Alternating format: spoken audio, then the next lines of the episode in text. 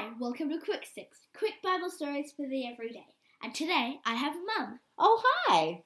Have you ever complained about something you didn't like? Yes. The Israelites complained a lot. God had done some amazing things for them. First, God saved them from being slaves in Egypt. Next, God opened the Red Sea to save them again. God had even given them a huge cloud of fire each night to keep them warm and help them to see.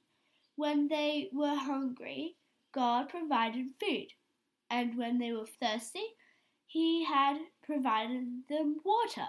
But the people still complained.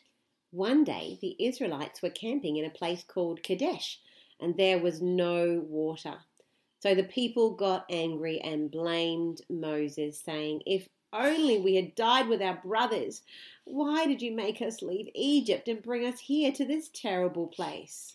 Do you think they should have complained? No.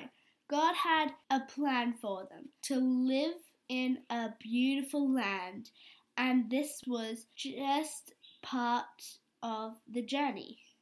Moses and Aaron went to talk to God, and God told them to go to a rock nearby and to speak to it, and that then there would be enough water for everyone. So Moses and Aaron called all the people together. Moses shouted, Listen, you rebels! Do we have to bring you water from the rock?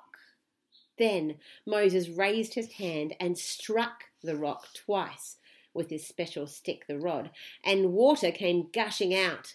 God had told Moses to talk to the rock, but Moses had been angry and had hit it with his stick instead. The Lord said to Moses and Aaron, Because you did not trust me, you will not lead my people into the land I am giving them. When we get angry and complain, it's easy to make wrong choices. What do you think we can do to make sure we don't grumble and complain?